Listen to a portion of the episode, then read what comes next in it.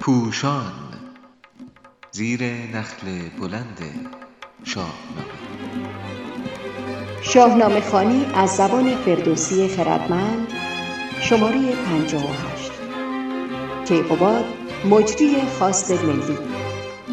چاپ شده در روزنامه ستاره صبح در تاریخ 16 بهمن 98 نویسنده علیرضا قراباغی گوینده مشگان معافیان موسیقی گروه چرچز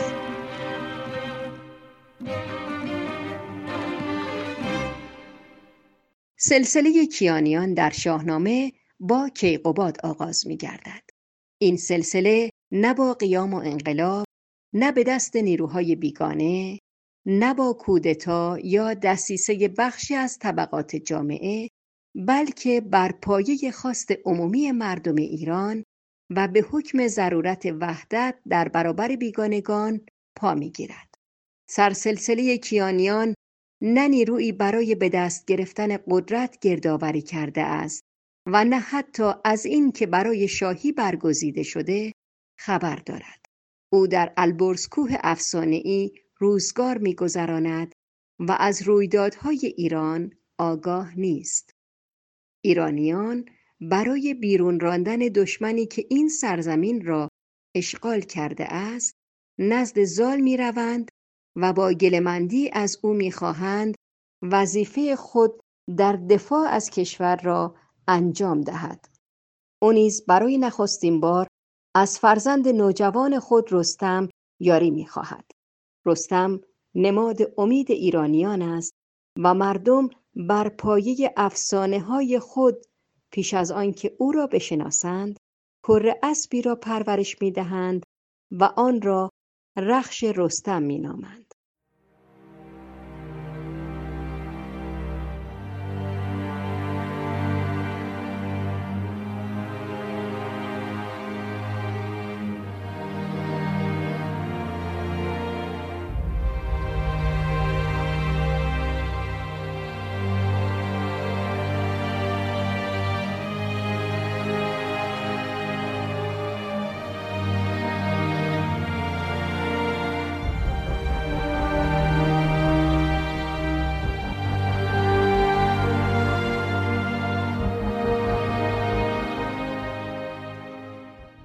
اکنون بسیاری از ها برای رویارویی با بیگانگان آماده شده است.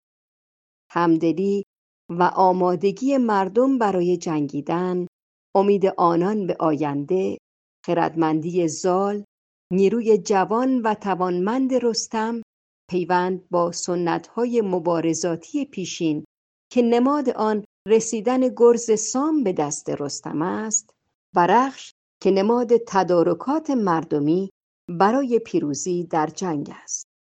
ولی هنوز یک کمبود اساسی وجود دارد و آن قدرت سیاسی است. زال یک نیروی نظامی است و نباید در سیاست دخالت کند. او به این اصل وفادار است و باور خود را چنین بر زبان می آورد به کردار کشتی است کار سپاه. همش باد و هم بادبان تخت شاه. می‌گوید ما نظامی هستیم ولی موتور حرکت و انگیزاننده ما و نیز تعیین کننده سمت و سویی که باید حرکت کنیم فرماندهی سیاسی است. وگرنه کشتی هر اندازه هم بزرگ و استوار باشد در طوفان رویدادها سردرگم خواهد ماند و در جا خواهد زد یا در جهت خلاف خواهد رفت و یا با همه سرنشینانش غرق می شود. زال بسیج نیروها را آغاز می کند. برآمد ز زابلستان رست خیز زمین خفته را بانگ برزد که خیز به پیش اندرون رستم پهلوان پس پشت او سال خورده گوان ز لشکر به لشکر دو فرسنگ ماند سپهبد جهاندیدگان را بخواند.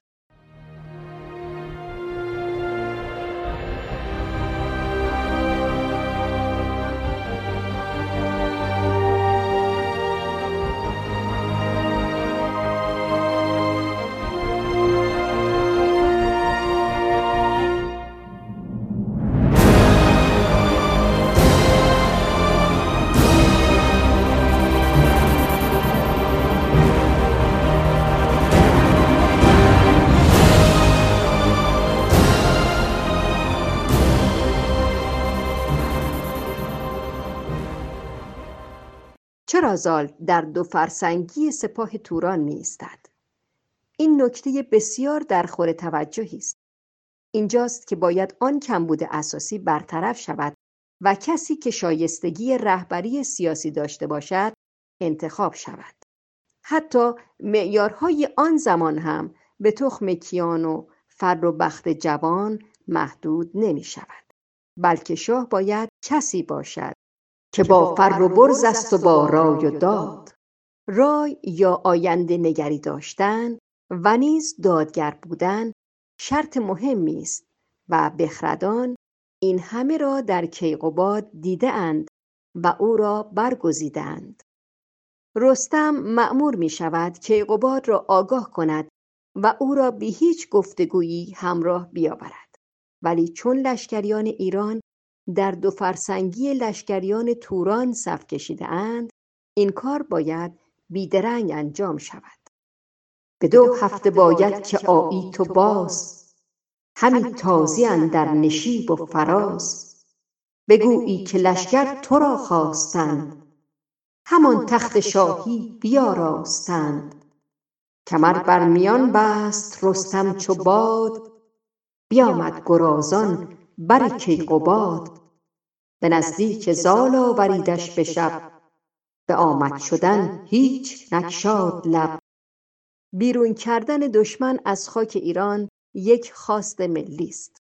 کیقباد قرار نیست در این باره تصمیم بگیرد.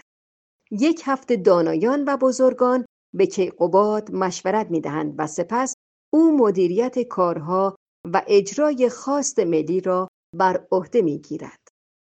نشستند یک هفته با رایزن شدند اندر آن موبدان انجمن. قباد از بزرگان سخن بررسید. ز افراسیاب و سپه را بدید. دگر روز برداشت لشکر ز جای.